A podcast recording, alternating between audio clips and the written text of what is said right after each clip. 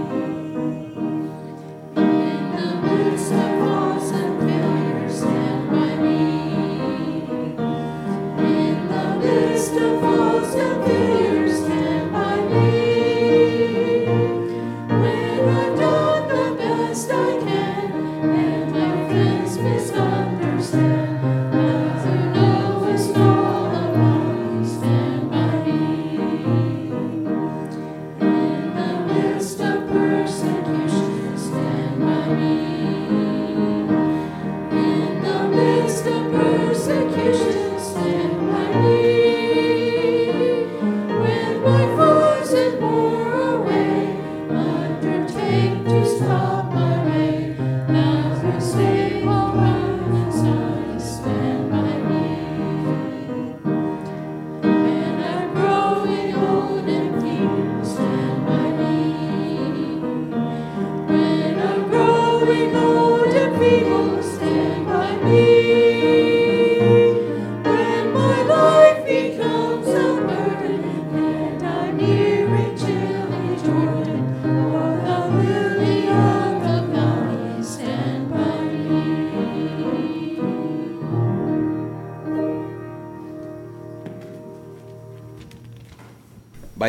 people passed through the Red Sea as on dry land, but when the Egyptians tried to do so, they were drowned. By faith, the walls of Jericho fell after the army had marched around them for seven days. By faith, the prostitute Rahab, because she welcomed the spies, was not killed with those who were disobedient. And what more shall I say?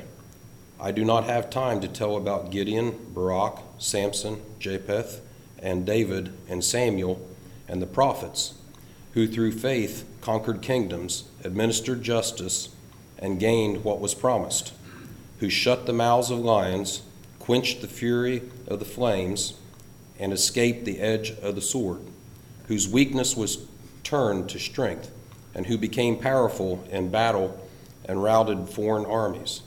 Women received back their dead, raised to life again. There were others who were tortured, refusing to be released so that they might gain an even better resurrection. Some faced jeers and flogging, and even chains and imprisonment. They were put to death by stoning. They were sawed in two. They were killed by the sword. They went about in sheepskins and goatskins, destitute, persecuted, and mistreated. The world was not worthy of them. They wandered in deserts and mountains, living in caves and in holes in the ground. These were all condemned for their faith, yet none of them received what had been promised. Forty, since God had planned something better for us, so that only together with us would they be made perfect. Therefore, since we are surrounded by such a great cloud of witness, let us throw off everything that hinders and the sin that easily entangles, and let us run with perseverance the race marked out for us. Two, fixing our eyes on Jesus, the pioneer and the perfecter of faith. For the joy set before him, he endureth the cross, scorning its shame, and sat down at the right hand of the throne of God. Our gospel reading this morning comes from the Gospel of Luke, the 12th chapter. Jesus is speaking. He said, I have come to bring fire on the earth, and how I wish it were already kindled. But I have a baptism to undergo, and what constraint I am under until it is completed. Do you think I came to bring peace on earth? No, I tell you, but division. From now on, there will be five in one family divided against each other, three against two, and two against three. They will be divided father against son, and son against father, mother against daughter, and daughter against mother, mother in law against daughter in law, and daughter in law against mother in law. He said to the crowd, When you see a cloud rising in the west, immediately you say, It's going to rain, and it does. And when the south wind blows, you say, It's going to be hot, and it is. Hypocrites. You know how to interpret the appearance of the earth and the sky. How is it you don't know how to interpret this present time? And this is the word of God for the people of God. Thanks be to God. Well, I mentioned this briefly last week. Our daughter called us last Saturday evening. She lives about 15 miles northeast of Fairbanks, Alaska, on property owned by friends. Now, to understand things a bit, you have to understand that in Alaska, they have boroughs. Each borough provides services like water and sewage and police and fire protection in their bor- borough, but it's only within certain limits. In some cities, they have professional firefighters, you know, the people that can show up and put out the fire while it's burning. Many others, they have volunteer fire brigades, which, of course, the joke is that they show up to stir the ashes and put out the, the smoke. But in many areas of the state, including where Jesse lives, they simply don't have any sort of fire coverage. A couple days before Jesse called us, a fire broke out at a neighbor's home. It was about dawn, which there at this time of year means that it was about two in the morning. The neighbor's house was completely engulfed. So she called 911, and they said they'd send out a state trooper because there had been a spat of arson in the area. But what about fire vehicles? she asked. No, because you're too far out. The only protection for her home was a handful of friends who lived there and what they could do with shovels and an old backhoe one owned. And so she had to begin putting all of her valuables in her vehicle because the fire just might spread to her house a couple hundred yards away. This is one of the places that burned. But thankfully, they'd had a lot of rain recently, and the fire died out. But her neighbor's body was discovered in his home, and the arson investigation is underway. We've all heard stories, you know, of the wildfires that get started in the drought ridden pines of the West. And they have those firefighters that come flying in. And we've all heard of the homes that have been destroyed by arson in Parkersburg. And usually somebody sees them burning and sends the police, so, police and fire over. But I must admit that I, I had never thought about living in a place where someone could start a fire, destroy a house, and nobody have access to quality fire equipment, not even a brush truck, to fight the fire with. I think Jesse's friends, the ones who own the backhoe, they're going to start building a fire break around the homes. They'll survive because they're in Alaska. And remember, the people who settle in Alaska are those who thought that West Virginia's mountains were too soft a place to live with too many neighbors around, so they moved up there. They'll handle the situation by themselves and Lord, protect that poor arsonist if he ever gets caught setting a fire. In the Bible, you know, there's a lot of imagery and discussion of fire. In Genesis 19, when God destroyed Sodom and Gomorrah, God sent burning sulfur onto the cities. But he rescued Abraham's nephew Lot from Sodom first. Moses encountered God for the first time when he sees a burning bush in Exodus chapter 3. The bush burns, and keeps on burning. It doesn't turn into ashes. God speaks to Moses from the burning bush. And later in Exodus 13, as the Israelites make their escape and leave Egypt, God leads them as a pillar of smoke by day and a pillar of fire by night. Samson later was in a feud with the Philistines, so he caught foxes, tied a lit torch to their tails, and let them loose in the Philistines' wheat fields, which were ready for harvest. And the destruction really weakened the Philistines. Later, captured, his arms were bound with two new ropes, and at a critical moment, the Spirit of the Lord came upon Samson, and the ropes, the Bible says, became as charred flax, apparently burnt and Samson broke free and attacked the Philistines with devastating effect. Elijah has the battle of the gods against the priests of Baal and Asherah on top of Mount Carmel.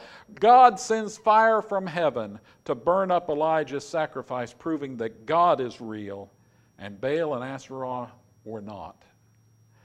Daniel's three friends were cast into the fiery furnace by King Nebuchadnezzar, but they were unharmed. In fact, the king saw a fourth man walking in the furnace with the three friends. And at the temple of God, the sacrifices they were conducted by burning the animals. Later in the book of Acts, you know the Spirit arrives upon the disciples like individual tongues of fire settling on their heads. And so throughout the Bible, whenever fire is mentioned in the Bible, it is as a symbol that God is present. And additionally, evil is consumed by fire, but good is not harmed. In our Old Testament reading from Jeremiah 23, Jeremiah the prophet contrasts straw and grain. Grain, of course, is the good food that we find in wheat and related grasses. Straw isn't edible. In fact, it's been used around the world as cooking fuel. The grain is eaten, but the straw is burned up. The fire that burns up straw destroys the, the straw, but it gives us heat. The grain, though, is what we eat to keep us alive. In this passage, God asks, Isn't my word like fire and like a hammer that breaks rocks to pieces? For the words from God, they have an energy that's like fire. Listening to the words of God destroys the evil and the sin in our lives. But just like fire can be painful to the touch, the words of God can be painful to us. But you know, after the fire passes, after the, the waste and the evil, the sin, it's gone, and only the good remains. And then we feel good. More than anything else, we need to apply the words of God to our lives to help us burn out the sin in our lives, the troublesome habits, the evil that causes us troubles every day, the straw in our lives. Like a hammer breaking stones, we have boulders of sin in our lives. Consider the sins that many people are proud of. The man told me, I just speak bluntly. That's who I am.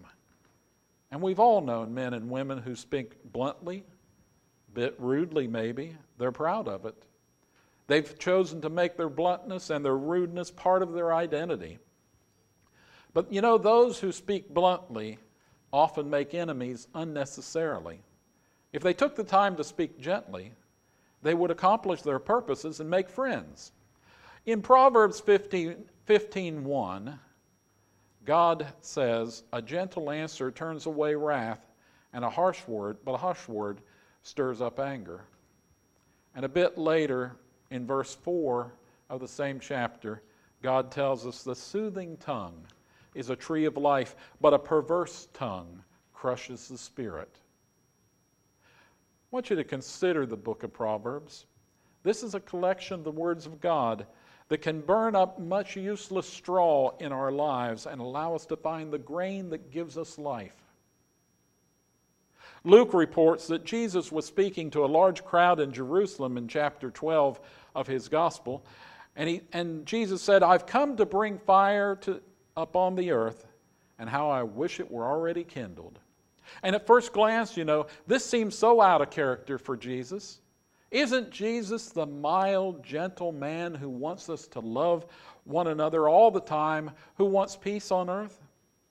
Well, yes, but when you're trying to harvest souls in the field that is the earth, you can't get to the good stuff until you burn away the straw, which is the evil and the ignorance, the stupid ideas, the ideas that the world has accepted as the way to become strong in this world. How many people do you know who tell you that they are masters of revenge? That they are peaceful people until you mess with them and then they punch back hard? How many people do you know who are more concerned with the damage that they can do to other people than helping their enemies become friends? How many people do you know who brag about all sorts of ways that they've gotten back at other people? This is the straw that Jesus has come to burn up when he brings the Holy Spirit of God onto the earth. Jesus then takes a sentence to step aside and speak of his personal future. He says, But I've, I have a baptism to undergo, and what constraint I'm under until it's completed. Jesus, the Son of God, who can direct all the power of God to create and destroy, he tells us that he is constrained. He's held down until his baptism has happened to him. But what's he talking about? He was already baptized at the Jordan River by John the Baptist. So, what baptism is Jesus talking about? He appears to be speaking about his up and coming crucifixion, death, and resurrection. Jesus was limited in what he could say and do until after he went to the cross and died and was resurrected. For after his resurrection, he was no longer in an ordinary human body, but in his glorious resurrected body. He was no longer forced to act the role of an ordinary human teacher but would fully step into his role as the Son of God with all the authority and majesty that that gives. After his resurrection, unlike before, there was no need to worry about driving away the crowds by speaking too strongly about who he is. For after the resurrection, it was obvious to all who knew him that something wonderful had happened, that God had stepped into the world that the evil of the Pharisees and such had been burnt away, leaving us with the God man who said of bread made from grain, that this is my body which is given for you. The grain turned into Jesus. This is what Jesus meant when he said he had a baptism to undergo and was being held down until it was completed. So he continued teaching the crowd that day, and his next words were ominous. They foretold arguments and fights and even wars in the future. They told us that the fight by good against evil was beginning. The counterattack was beginning. It would begin soon and create division around the world to this very day and beyond. Jesus said, Do you think I came to bring peace on earth? No, I tell you, but division. From now on, he said, there'll be five and one family divided against each other, three against two, and two against three. They'll be divided father against son, son against father, mother against daughter, daughter against mother, mother in laws against daughter in laws, and daughter in laws against the mother in laws. And you know, we see this division in our families and our clans and our communities.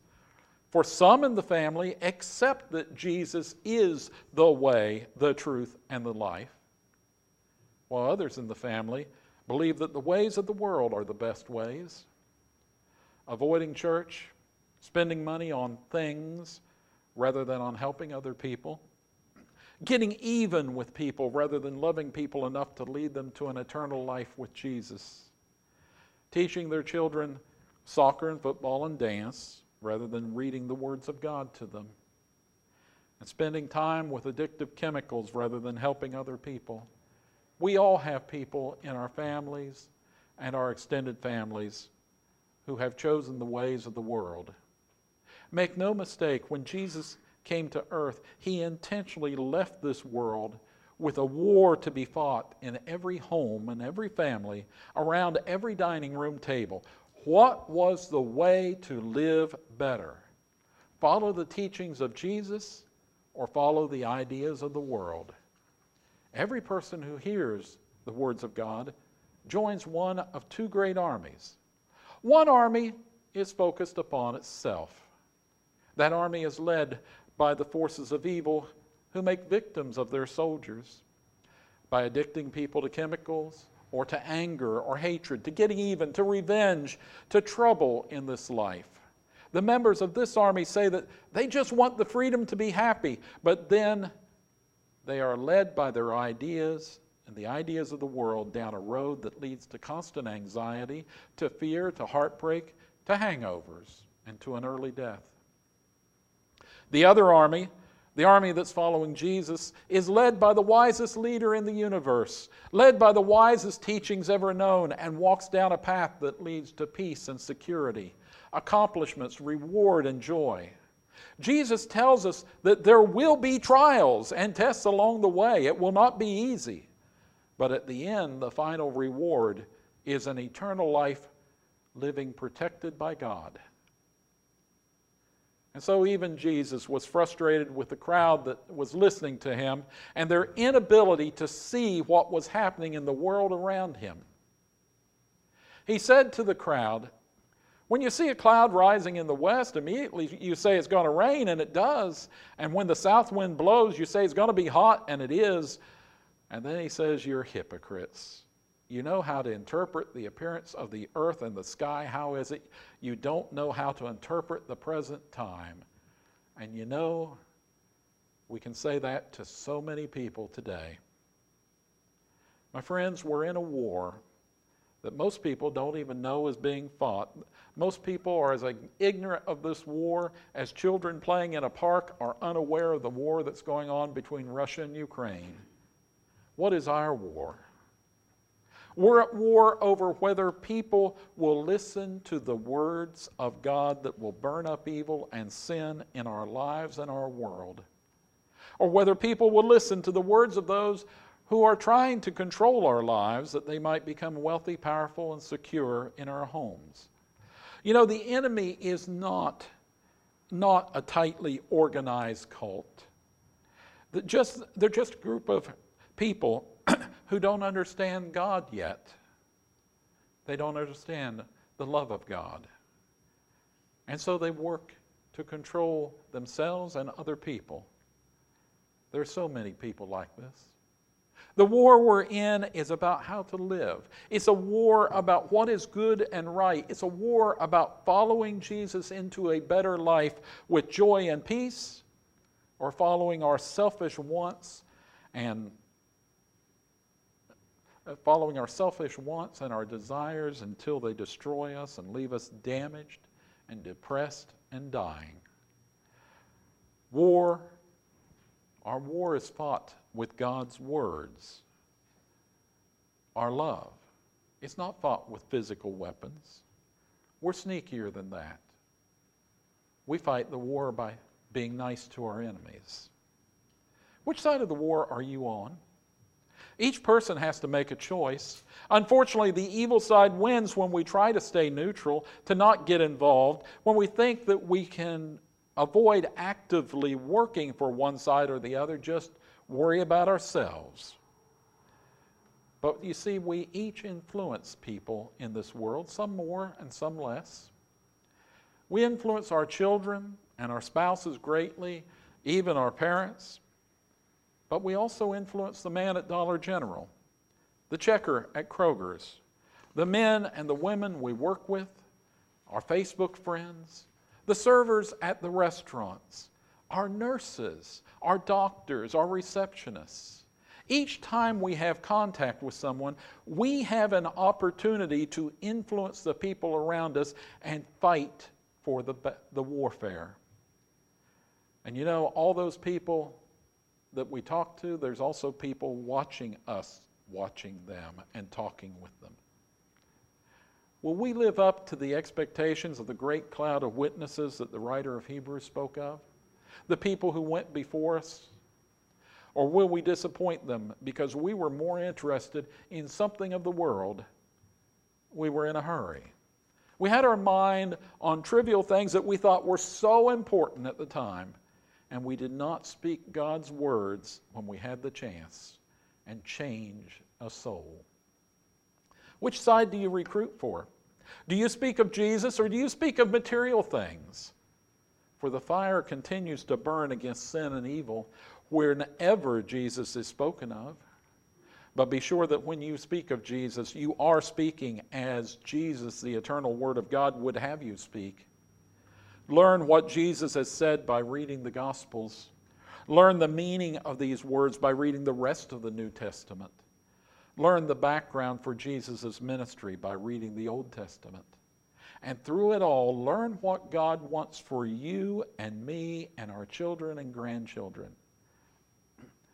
As our children and grandchildren go back to school this week, you may absolutely agree with what they're being taught by their teachers and their textbooks and their friends because there are many members of Jesus' army in the schools. Several of you are part of that army in the schools. But there are also members of the other army in the schools. And so I suggest that the best way to secure the futures of your children is to get in habits like many of my friends have over the years. First, I know that most of you will insist that your children have a good, nutritious breakfast in the morning instead of candy, right? Help them with a spiritual breakfast. Take two minutes every morning to read a verse or two from the Bible with them and talk about it. The book of Proverbs is a good place to start because it's very short verses. Then take a moment to pray for your kids to be protected from evil and to learn something good about God today. And second, when they arrive back at home, once again take time to pray and thank God for a safe day. To ask your children about what they've learned about God, or your grandchildren if you take care of them. And perhaps even read another verse or two with them, maybe from the Gospel of Mark. Now, why would you do this? Because you see, an army does not send soldiers out to fight without weapons. And in chapter 6 of Ephesians, the Apostle Paul tells us that the Word of God is the sword of the Spirit. So send your children out into the world armed and ready and make sure they come to church every Sunday for more teachings about what is right and what is wrong and how to live in a world that's filled with straw that Jesus is trying to burn up. Feed them the grain that gives life, the Word of God.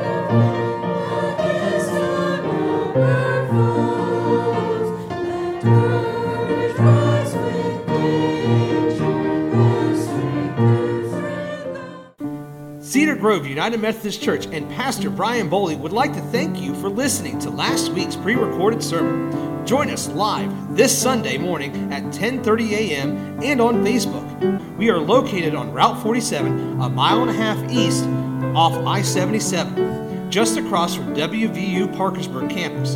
Donations may be mailed to Cedar Grove UMC, 168 Old Turnpike Road, Parkersburg, West Virginia 26104 or you can text the word give to 1304 244 1903 or visit our website cedargroveunitedmethodist.org and click on the give tab This will bring up a form where you can determine how much you would like to give. Thank you, and God bless you in your life.